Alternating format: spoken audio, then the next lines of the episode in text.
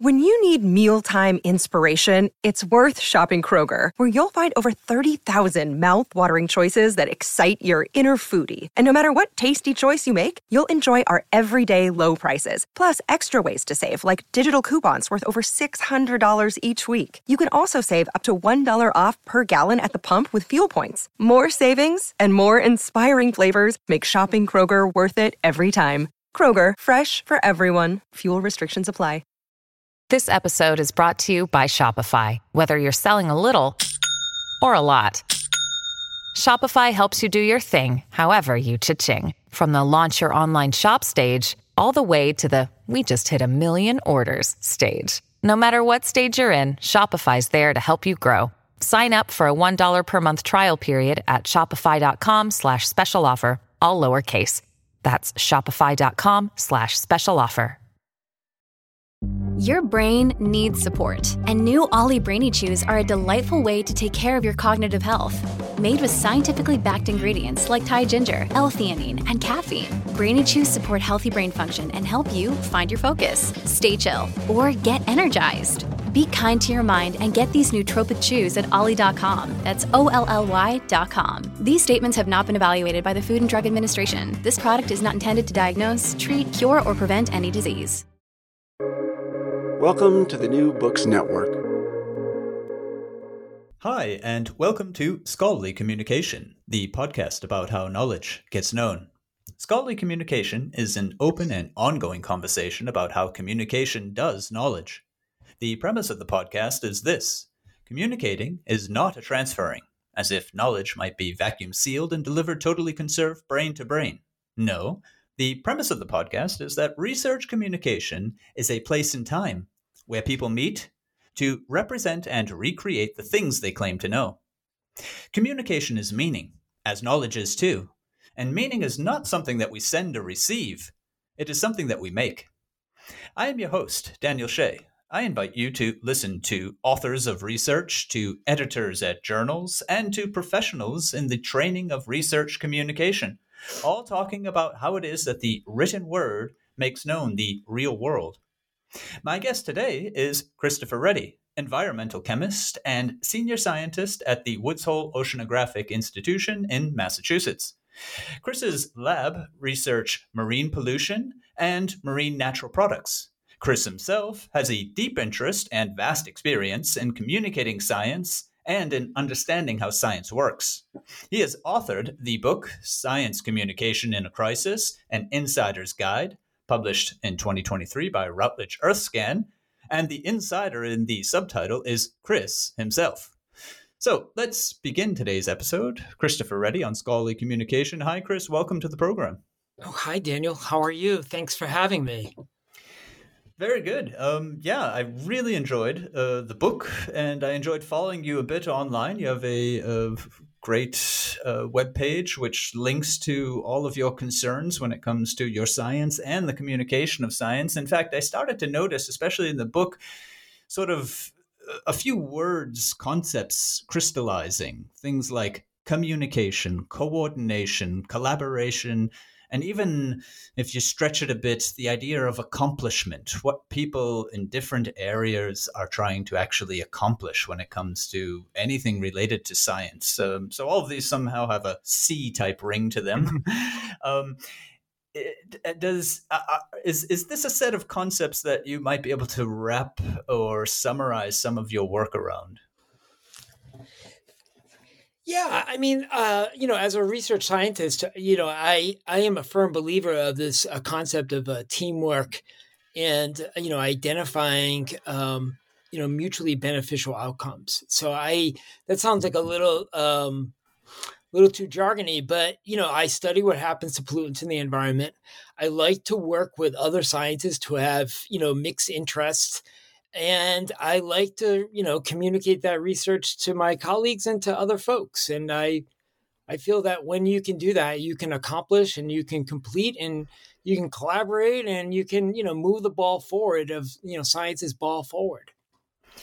And I mean these these are sort of catchy words, uh, you know. Also the the coordinating efforts and collaboration. I mean, I'm the one who, who put them there, yeah. Um, in our in our discussion. But what what your work does, and and, and your book in particular, uh, uh, science communication in a crisis, is it really gives. I mean, it's just so wonderfully detailed in the anecdotes and history and stories, things that you went through yourself. It, it details what it means to coordinate efforts you know um, what it means when people are actually working towards a common goal. Um, maybe, maybe, to bring the abstractions i've put on the table down to earth uh, could could you perhaps give us one of those stories in brief format so people get a, a a sense of the book and b a sense of what it really means for different parties to understand each other?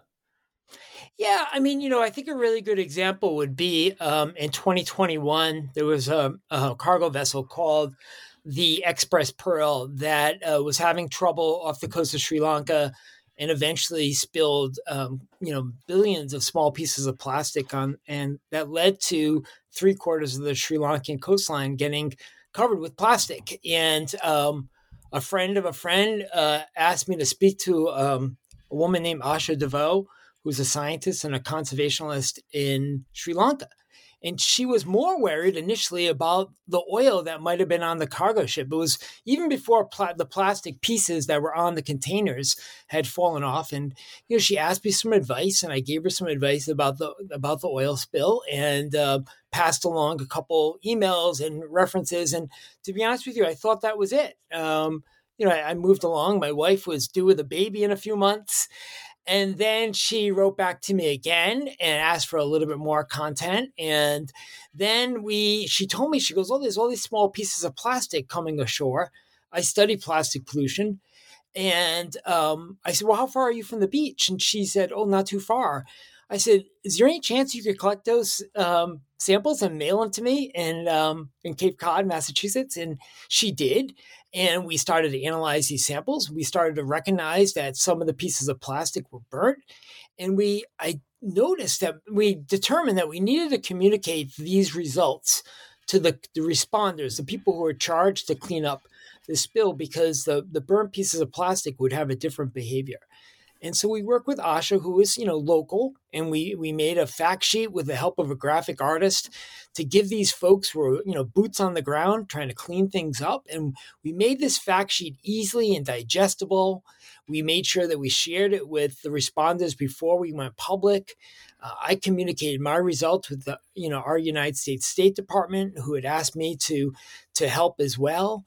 And you know, the end result was was that we were able to get information in a quick time to the responders in a meaningful, actionable way. You know, Asha was able to be the point as the local in Sri Lanka. And um, we ended up asking more research questions to the point where one of my postdoctoral scientists has done, you know, re- written three research papers on this spill and has added it to his um, let's say his research portfolio of burnt plastic as he's moving forward in the you know as a, a professional academic. So let's just go through this. A friend of mine asked me to answer an email about oil spills and um, you know about a year later i have one researcher in my lab uh, dedicating months of his interest in changing his career because somebody asked for some input about something around the other side of the world that's that's exactly the vividness and the concreteness that I was looking for. It, it it's it's interesting because it, it sounds also like the end point of a lot of experience of your own. I mean, this was obviously a case where everything went very smoothly, and in fact, it even had the you know the outcome which you stress there at the end that it fed back into science. Right? You've got yeah. a section of your research uh, group who are you know continuing look into the burnt plastic um, issue uh, but but it, it also so wonderfully, as as you say, brings in this idea of what is meaningful. You know, I mean, this is you know the way that you package the information that you know from your scientific perspective from your chemist's viewpoint package the information so it was meaningful to other players right you're talking about responders and responders yeah. speaking to the public and the state department and so on so all these things need to be translated retranslated um, it makes me think of probably, in my opinion, the best figure in your book, which really just drives home the message. And that's that's uh, 2.1. So in the second chapter there, where you've got along these three categories of time, goal, and success, a number of different typical players in any situation when it comes to crisis or even non-crisis if you like you know academia the media responders the industry the officials and so on and just to give listeners a sense of, of what's there in the time academia tend to think in decades right? Whereas you know responders will think in terms of days. Responders are interested in safety. Academia they're interested in tenure. I mean the, the graph is wonderful because it just vividly simply puts there what, what you've just described in your anecdote, I think. Yeah, I mean, I think one of the biggest challenges that scientists have that face is that, you know, first of all, you don't need a research lab and a PhD to be talented and smart and add to society in the betterment of Earth, right? So that's that's the first step, and you have to recognize that you know all of this is really an anthropology class, right? That we have to appreciate the culture, the wants and the needs, the languages of all these other interested parties that you know that get involved in a in an event or an issue. You know, you have the public and you have elected officials and you have industry, and you know they all have an interest now in science. Um, and there is no problem giving them the same information but you have to package it. And I don't want to make that sound that disingenuous, but you have to provide it in a way that they'll understand it and it'll be the most useful for them. I mean, that idea of being, you know, the anthropology involved, I um, really also took to heart. Um, one, one of my interests uh, being in communication is meaning.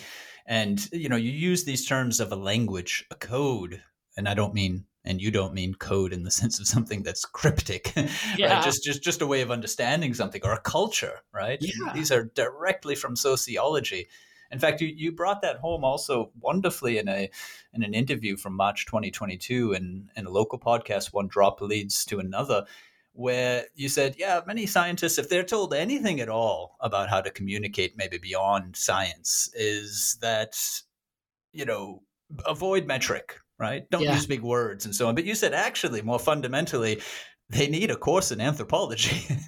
oh, oh, yeah. If uh, if I was going to teach a science communication class, which I have in the past, um, you know, um, I would make it a two part you know uh, course or you know and the first part is is to understand you know the culture and understand the value system of other people who are interested in science and then you would get into the kind of you know how do you do it which would be you know how do you craft messages and you know avoid jargon and you know maybe practice elevator speeches or, or whatever but you know we have to look past that you know valuable communication at any level you know we don't have to worry about the mechanics of it. But first, we have to understand first of all, why are we doing it?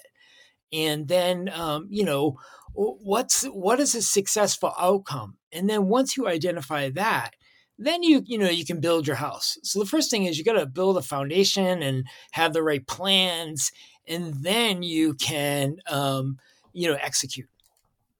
Yeah, most certainly. I mean, I uh, actually, in, in in in listening to that podcast and hearing you now also talk about it again, it makes me think that you know, on a smaller scale, probably uh, it's the exact same thing that goes on in scientist to scientist communication. You know, I mean, first figure out why, and then figure out how. Unfortunately, very often when you get guidance, you're you're being told immediately the how. Like you said, you know, avoid metric, right? For for Americans, for example, mm-hmm. or you know, in my case, it would be well, avoid the passive voice, right? And and mm-hmm. and neither of these are entirely true, right? And they're not really the point either. No. And in fact, I think sometimes they handcuff people because they're worried about breaking these, you know, these rules, like some like kind of grammatical review rules first you gotta you know understand what you're gonna write about and you know and get a draft and get a feel for your own voice and then worry about you know whatever you want to call it the polish or the delivery but there's so much more to communicating at any level than you know just sentence structure and um, you know phraseology Yeah, and I mean, it, it gets back to you know the first part of that science communication course that you would teach, or, or you you have taught. I, yeah. I, I, I, you have taught science communication, and feel free to ex- expand on how that that course looks. But uh, again, I mean, I as my listeners will know, I, work together helping scientists write, and and that that's where I begin as well. You know, some some people get a bit uncomfortable at first because to, to talk about why, to talk about a culture, or to talk about you know. Um, let's say writing with a purpose and so on involves zooming out slightly and scientists i mean i hardly need tell you are impatient and they want to get to work but um, that that zoom out gives so much perspective that it's worthwhile because each next paper each next crisis each next you know collaboration with or without other scientists is is going to be unique so you have to think on your feet yeah, I mean, I think sometimes scientists, you know, we we you know, this is this it's great. We have a fantastic culture, but at the same time, there's this pushback on things like being strategic. You know, some of the strategic in science sometimes sounds disingenuous or, or maybe uh, too calculating. But you can be strategic in a way to make sure that whatever you produce yields the most benefits, whether it's for your science or for your students or whether for society. And so, um, you know, thinking in a critical way, stepping back and actually, you know, thinking one year, two years, three years forward about what you're doing um, and what it matters to other people is really invaluable. I imagine that some of what you're saying right there explains your motivation for writing this book. Um, perhaps, though, you could tell us a bit more as to what was sort of the tipping point. There's so much experience clearly that goes into this book. I mean, you've you've you've learned so much about communication. It it would appear, anyway, at the hard school of you know doing it. Let's say.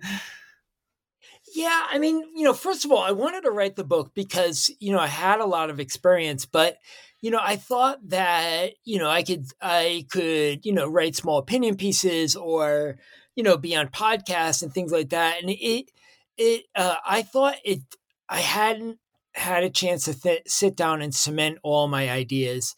And I also thought that it was not that I needed to, in my own mind, you know, build a story uh, in a way that I made sure that I was connecting all of my, you know, uh, my experiences in a meaningful way. I started to write this piece, this book in the summer of 2010 in the throes of the Deepwater Horizon oil spill, which happened in the Gulf of Mexico, where oil was released for 87 days, about 60,000 gallons an hour, you know, about a quarter of a little less than a quarter of a million liters per hour. And, um, but, you know, I got sidetracked working on this spill and then my wife and I had two kids, and um, but you know the straw that broke the camel's back was uh, watching COVID, the COVID response. And, you know, I'm reading the news and following social media, and I was wearing two hats. I was wearing the hat of, you know, having a family and worrying about, you know, our lives and livelihoods. And then another hat was, you know, how could we have done a better job communicating that science? And and why is the public not understanding what what seems so clear to me when an expert is speaking? And and you know, and then you know, when you see talented and devoted individuals like Anthony Fauci getting death threats, it seemed like geez, you know, what could, you know, what could science do in a way that maybe, you know, alleviate or maybe uh, a way that that kind of tension. I mean, I don't think I was going to save the world, but it just seemed like there was the right time and the right place for me to, you know, to get it all down in a, in a way that I could, um, you know, do it for myself and then, you know, hopefully influence others.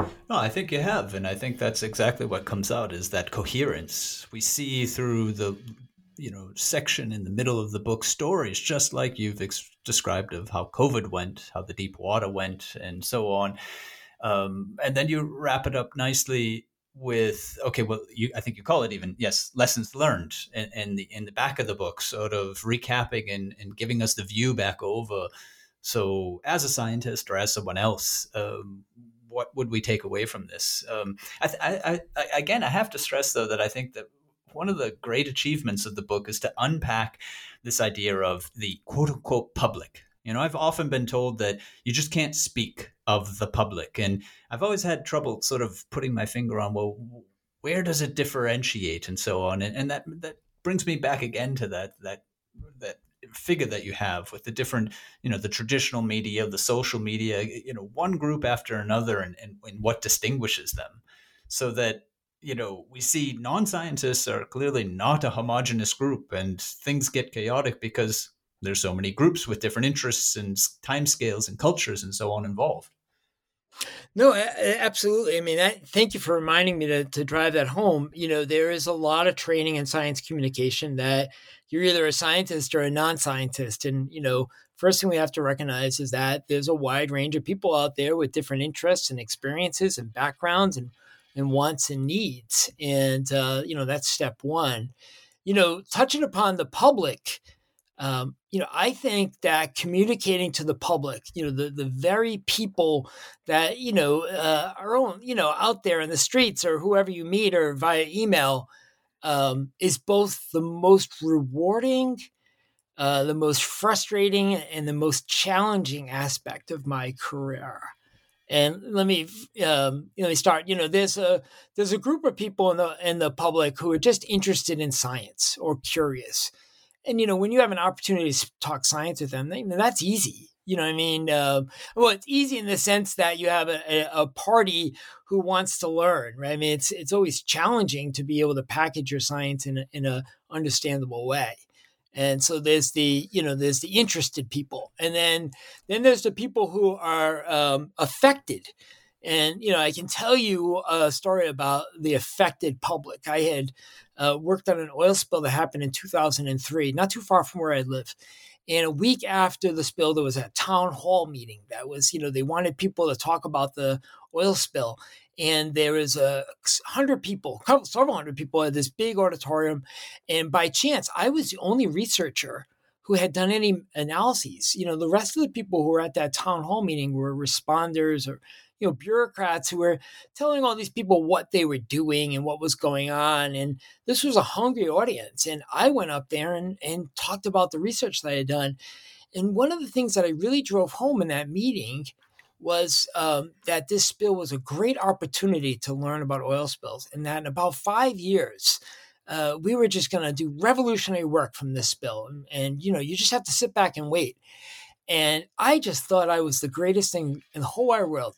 And um, after the meeting, um, a family took me aside, and it was a husband and wife and two small boys. They might have been, you know, eight and ten years old and uh, the husband's looking at me and he goes, So uh, I'm really excited that you're here. And uh, I just need you to tell me when can I start feeding my family again?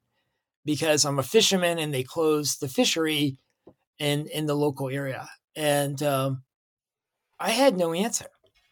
And it was like this um, life altering event that being a scientist and in the media and people curious about what you do outside of our colleagues it's not a game you know it's it's it's life and um you know it was uh, i didn't have an answer i could have done a better job responding to him so the affected public is tough because you know they want to know something that matters to them and then unfortunately, we have one more party. That's okay in some respects because it's always good to have a little uh, um, conflict. Is the is the contentious public? You know, they are, you know, they're out there, you know, to create, you know, chaos or turmoil in a, I think, in an unfortunate, you know, often misguided way. It, you know, it's okay to push back on things, but it, it's not okay if you are not willing to change your mind. And you know, misinformation is on the rise, and I, I worry a lot about this contentious public and you know they they aren't necessarily interested in the outcome but more about the process of squashing good science or good information again you you you you make there great distinctions i mean you give us the interested public the affected public the public in disagreement, the disagreed yeah. public. I don't know what yeah. to call them. they're, I mean, they're okay to disagree. I think that's fine. Um, it's more that I think their motivation is well let me put it this way they they, they disagree and they they're not open to um, to eventually agree right? I mean that that whatever i say even in the best science communication of my life or whatever data i have or story to tell i'm not going to change them. And you know and that is you know unfortunate. Um yeah, most certainly. I mean, that, that, yeah. it's that way in any yeah. intellectual debate or yeah. other sort of debate where you know you, you need to somehow prove a point. If if the proof doesn't count, you know, the warrant isn't there to believe it, then uh, yeah, there there's there's not going to be any progress. Um, but, uh, but but again, but again, what I find so useful is is the way you always discern separation. You know, you're able to give us a f- more finely grained view of what some people would just lump together and it's it's interesting also that you then complicate the scientist's perspective or position, right? I mean, there's a far there's excuse me there's a there's a large amount of of the population who would see science as you know being correct or incorrect you know and and, and scientists themselves would feel like they're on the right foot most of the mm-hmm. time but but but the situation in that town hall meeting that you've just shown us is science isn't always right. It's it's you know there's it's not a game. We're not just doing research. We're also living. Yeah, I mean, I think that you know the the the challenge that we have right now as scientists is that you know we live in a world. Uh, you know, I sometimes joke that we I I want to blame Steve Jobs. Uh, from you know the Apple and you know really the champion of the iPhone with others, which is you know we have we have created a public who wants an answer and uh, you know takes out their their mobile phone and uh, types in you know um, you know how many people visited you know Berlin last year right and they type it in they get an answer in four seconds and it's not going to change right and um, and then people can go on their lives. And, you know, while you can get some information from platforms like Wikipedia, when you ask a science question, especially in the earliest times, you know, where where the, the field hasn't had a chance to mature, um, you get the very opposite. You know, you don't get a crystal clear answer in four seconds. Um, it, it may not be uh, accurate, um, and it's most likely going to change. Um, that doesn't mean that um, uh, science is a house of cards, you know, like that you don't know something right now, so the whole institution of science falls down. You know, science is much more like this beautiful, um, you know, infinite, ever expanding jigsaw puzzle. And, you know, when there's a, a crisis, you know, we have all these pieces, you know, on our table. And, you know, the scientists and other folks are out there trying to put the puzzles together in a way that people can visualize and embrace what's going on. And, um, you know, at that point, when that fisherman asked when he could feed his family, you know, the, the pieces about when you could feed your family just weren't in place. And um, it's hard as a scientist because uh, we love uncertainty. We bathe in uncertainty. If we're certain about something, we're not going to do it. And we live in a population that um, wants everything to be certain and fast. And you know, science isn't built for speed, but it's just so wonderful to be a scientist and and explore and uh, and be patient. Yeah, and I mean that's that's what the book achieves, and what you and your your writing and your talking also achieve is to to also tell people about the culture of science you know, because you make it clear that, you know, we have our own values. And part of the reason why we may get misperceived or misrepresented is because, you know, those values aren't in those represent- representations or, or perceptions. Um, you, you made a, a, a, great metaphor in one of your uh, podcasts. I think it was the same one there by the local uh, program where you talked about society being a little bit like ice hockey and science being like baseball, rather because yeah. you know society sees problems as impediments and an uncertainty whereas just as you were saying it's great to be a scientist. For for a scientist it's an opportunity it's curiosity it's a, it's you know a new project. Yeah no I, I couldn't agree more. I mean that that is it. I mean it would be great um you know that folks understood um how science works. I mean i i look back and see how covid was played out and you know there might be some people would say well you know we would be better off if if we had a more informed public about let's say molecular biology or virology or, or vaccines and sure that would be true um, but in many respects i think that people would be more relaxed and probably lives saved if we explained to people how science worked. You know you don't have to memorize the periodic table but if you understood that science wasn't a house of cards and rather a jigsaw puzzle, um, I think that things would be a lot better off.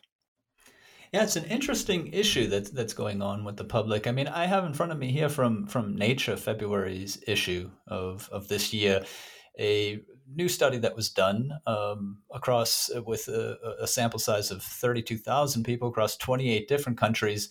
Um, basically asking them about their trust in scientists. And um, to just quote briefly, it says scientists among the most trusted of the survey's respondent. Um, uh, excuse me, trusted by the survey's respondents. And then they give some of the numbers 74% saying that they trust scientists to, t- to be telling the truth, as opposed to about 45 for journalists and government leaders. And just to jump a little bit to the uh, analysis, what seems to be the problem, according to respondents, is that they feel that science is getting politicized in ways that isn't true to science, and that is shaking some of the trust. But I mean, all in all, it, it is actually quite surprising. I, I thought I, thought that uh, I singled out this this survey because I thought, wow, okay, that's that's impressive in a sense that you know if you lived through COVID, you might have thought hmm, these wouldn't be the numbers. No, and I'm not surprised. I mean, I think the the this the loud folks appear to be the majority, uh, but I, I, overall, I, I um, you know, I'm comforted, and actually, I'm you know, I'm happy about that. Um, that you know that people have such great trust in in science. You know, to be honest with you, what COVID could do now and be able to kind of wash even some of this political uh, overtones that people were concerned about was we need to tell the stories about the science that was done during COVID.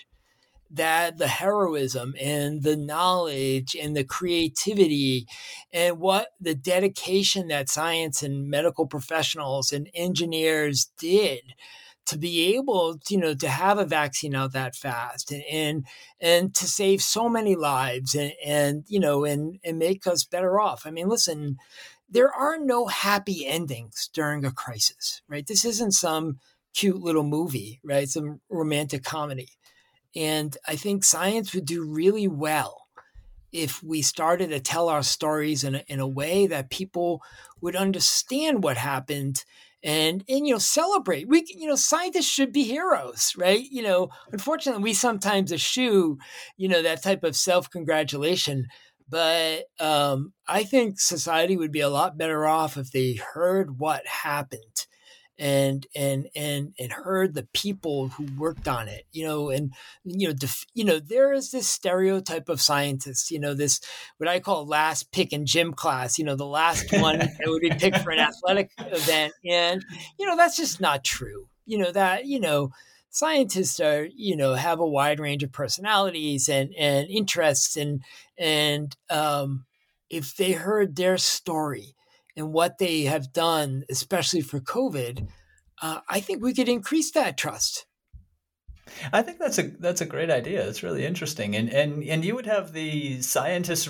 writing almost memoir like their own stories. Then I hope they do. Yeah. I I hope they do.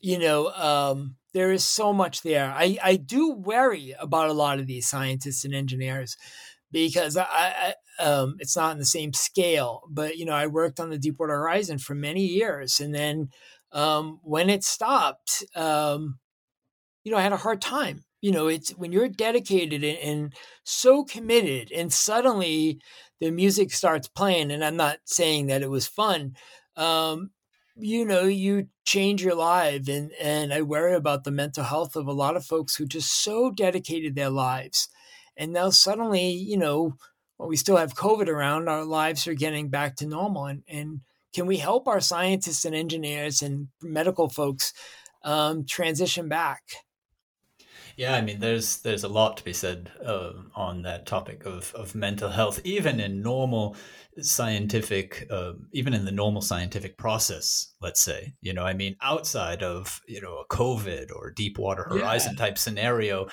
um, you know, the numbers in PhD programs for uh, STEM uh, of of people who are suffering from mental illness are just completely out of proportion with you know the normal population, the average and the normal population. So I mean, there's there's pressure anyway due to uh, just the amount of work needed, the let's say culture that is in place, um, the the systems through which you know people need to advance if they want a career in science. But then, yeah, you're adding on major moments of of you know societal crisis where the scientist is is is needed and and asked for.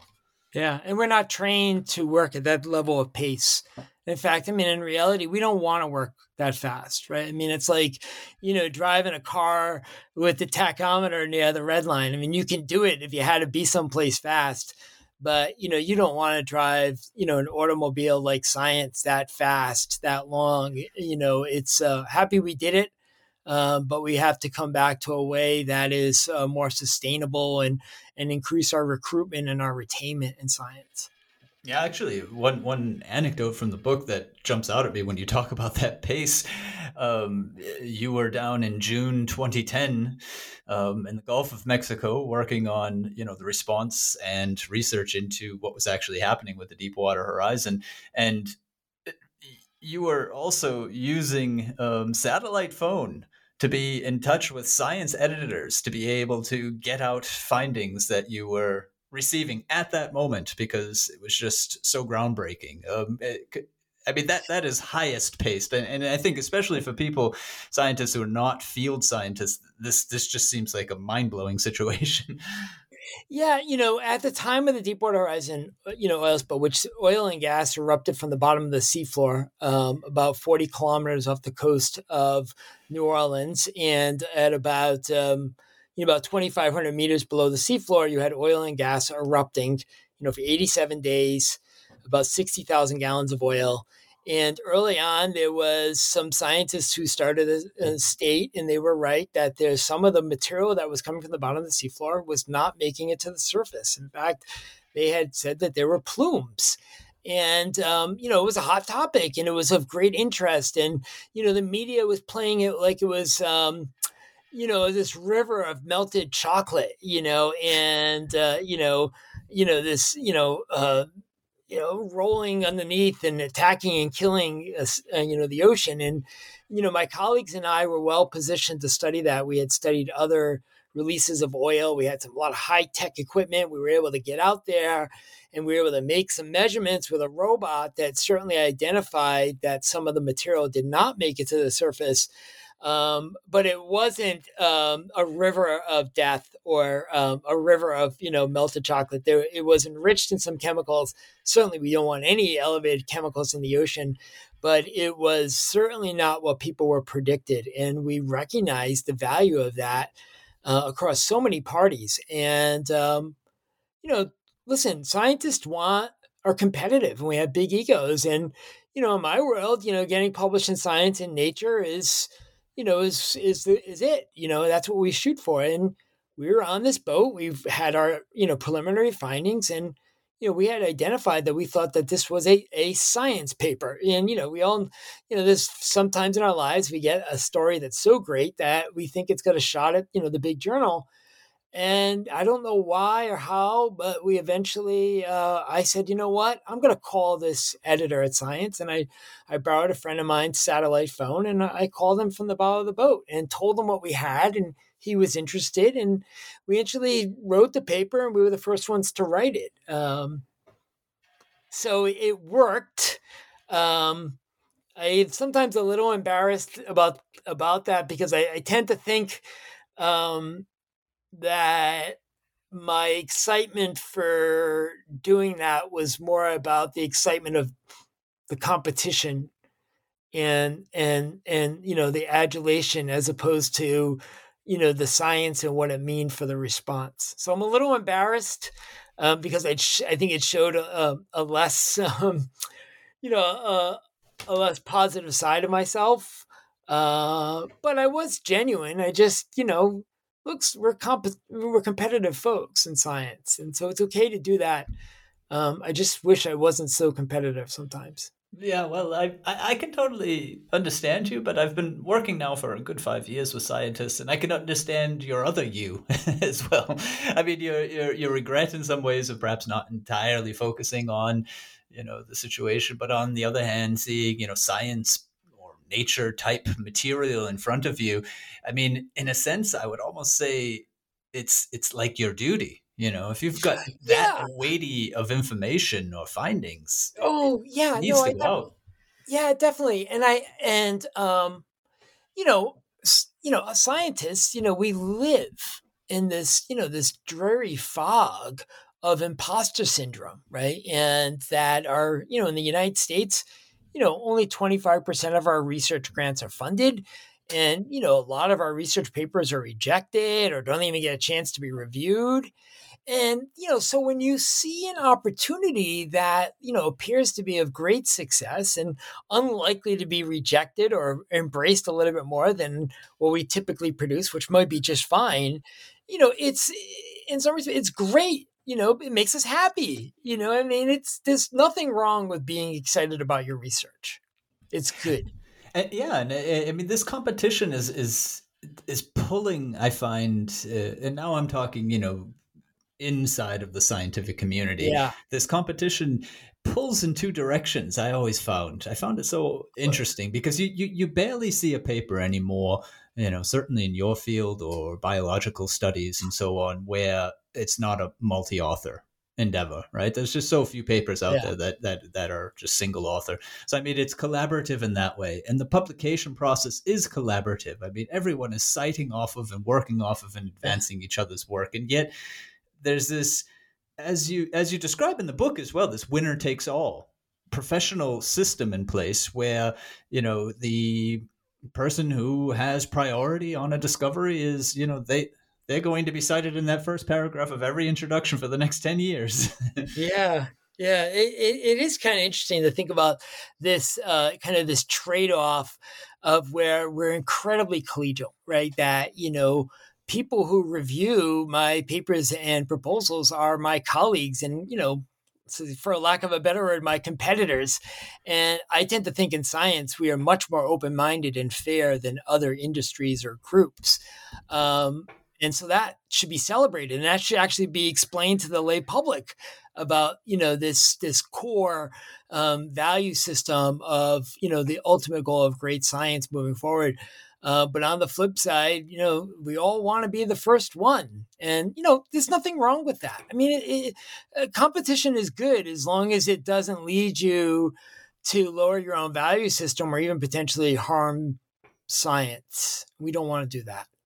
No, I get the sense that it actually, in most cases, I mean, of course, there are retractions and there are plagiarisms and God knows what. I mean, that's everywhere. But I mean, I get the sense that the competition actually usually fuels you know top science because i mean who would want to get you know that great discovery and two years later retracted you know it's not the normal person yeah i mean there are a few fields that are less forgiving about a mistake than science right i mean and the you know a yeah. politician can make something so incredibly bold-faced incorrect and be relatively unscathed and, and not thought any less of, or maybe just being misinformed. You know, I don't want to speak so negatively about anybody, but you know, uh, you can be wrong in science as long as it's grounded in the research that you had in hand. But you know, making a mistake that was of poor judgment, um, that stigma lasts for a long time, right? You know, we have a very high ideals, and um, you know that's a big challenge about you know you want to be first, um, but you want to make sure you do it right in a way that is true to science and true to the results. And I have to say, coming um, as I as I said, I've worked a number of years now with scientists, uh, helping them write their research. And coming from a humanities background, the culture there is so entirely different. And it's one of the things, you know, also perhaps giving this out to the public. That's part of the reason this podcast is here to be transparent. You know, my view of scientists has been you know, certainly a view of admiration because of that collaborative effort, you know, um, I mean, if we talk about this priority effect, listeners might start to think, although probably not in this podcast because I talk about science all the time, might start to think, you know, geez, scientists are all out for, you know, the glory. But I would say the day in, day out is they're out for the collaboration. You know, that's that's what I've taken away, and that's something that in the humanities is not done. You know, it, it, it struck me and still strikes me every day. You know, the dedication that people have to the team um, really defines science for me. Well, I think it's one of the most beneficial, you know, perks of my career. I mean, you know, there are a lot of research papers that I probably could have written in my career that would have been just, you know, uh, you know, one technician in my lab or you know, one other colleague of mine who's my next door neighbor at my research institution, and we would have done a fine paper. You know, it would have been fine. Um, but you know, when you get other smart people with a little bit different interest and backgrounds um, working on a project together.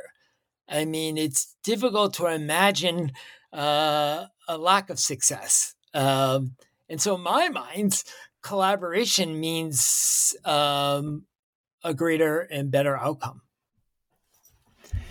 To uh, bring our conversation back around a bit more squarely into the area of communication, you've, you've said some very interesting things in the book um, about communication. The entire book is obviously about communication, but some real gems in there along the lines of just to name two, and, and they seem almost contradictory, but uh, nonetheless, I, I, understand them. One, the Achilles heels of, of, of scientists being communication. But on the other hand, you, through the book and through some of your analysis, telling us, or telling scientists better, um, how is it that the communication can make their research better.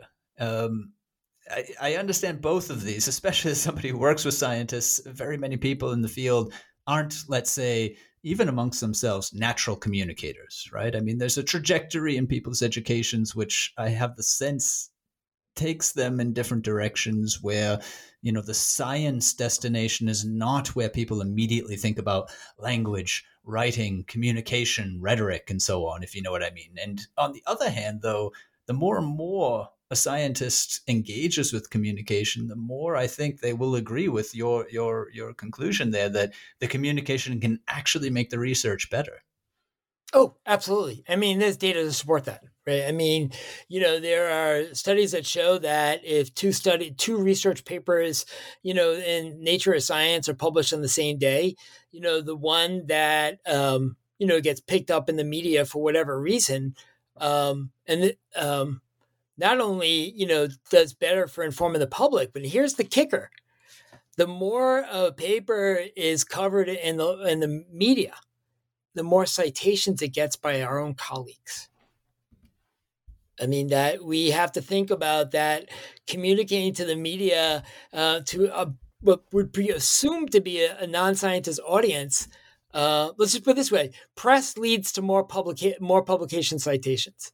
That's one, right? Uh, I think the other um, other thing that comes to mind was that there was a, a, a research paper that came out a couple years ago where, and forgive me for not getting all the details, um, but uh, a handful of scientists were uh, approached and said, you know, you have to, you're giving a poster at a, at a national meeting, and um, would you like to work with a graphic artist on your poster? And, and what they found out was that the scientists who work with the graphic artists, you know, not only did they make a better poster, that they all concluded that they understood their own science better when they worked with a graphic artist on their own poster. Right? So there's another piece of reasoning about why it's not a dirty word or selling out about trying to figure out a way to package your results uh, with the help uh, or thinking about others. And you know, my most, you know, the most telling point to me is, you know, I had written a research paper in 2002, 2003 about an old oil spill where you could still see some remnants of the oil 40 years later. Uh, very small amounts in this area and very interesting finding. And I was really just interested about this one spot about why had nature broken down this oil and wrote i thought like a really great paper and you know afterwards a reporter asked me and he said um, so x many gallons spilled 40 years ago you know how much of that oil is still there right now it was a great question. I didn't know the answer. Um, but it was in the back of my mind. And not too far afterwards, this woman named Emily Peacock uh, came across into my lab, was looking for a research project, wanted to do her master's degree eventually. And, and I said, you know what? This reporter asked me a question about this paper, and I think it'd be a great project. And um, that's what she did her master's degree on. Uh, now, somebody maybe in quantum mechanics may not be able to see the same outcome, but I can tell you that by communicating uh, to the media about my research, it led to a, a, woman uh, writing a very nice master's thesis uh, about a question that I had not appreciated. I mean, yeah, that's uh, that's just perfect. I mean, yeah, that's obviously uh, the benefit that scientists themselves can reap. I wonder also, um, I'd like to just follow up on that. I wonder also, in your own experience, uh, because your career has led you into the public and this varied public that we've described so often, have you taken away also from conversations that you've had had to have or wanted to have? Also g- gained understanding in your own work you know work that you clearly have technically always grasped but perhaps not entirely appreciated. I mean can you say that through your interactions and communicating you know there's been a, a learning effect for you as well? Yeah i mean no doubt. I mean you know when you have to rethink about how and why you're doing something and what the outcome means uh, you know, that is a series of mental gymnastics. And, you know, when we do gymnastics, we become fitter. And, you know, we, uh, we increase, you know, our livelihoods and we have richer and fuller activities. And that's no different than science. Um, when you are challenged to communicate, you are putting yourself on a treadmill and you become fitter and, you know, more lively because of the, the that challenge.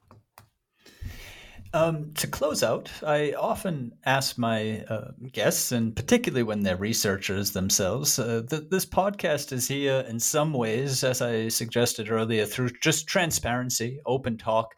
Um, it's it's it's a method of mine to just somehow help the research, and I mean that can be anything from particularly in the work that you've done with communicating to the public. It's usually on this podcast questions of inside of science, mm-hmm. scientific writing itself. So how do reviewers make better decisions? How do people who are submitting submit better manuscripts and so mm-hmm. on?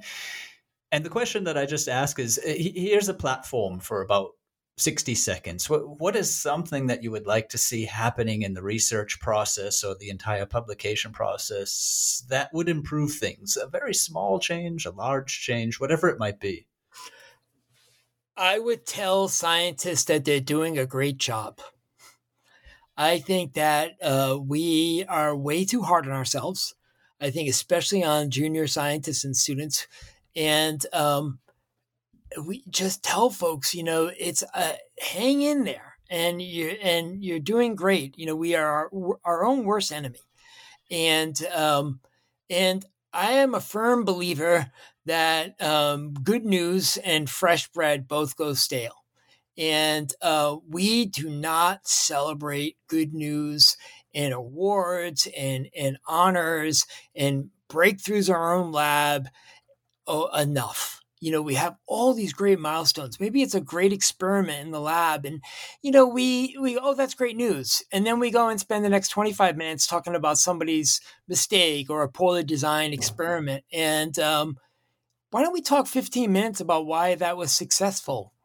And um, and celebrate you know good news as opposed to focusing so much on bad news. Great point. Thank you so much for that, Chris. Uh, that is Christopher Reddy, scientist and communicator based in Wood Ho- Woods Hole, Massachusetts. Thanks to to you, my listeners, and bye bye till next time here on Scholarly Communication.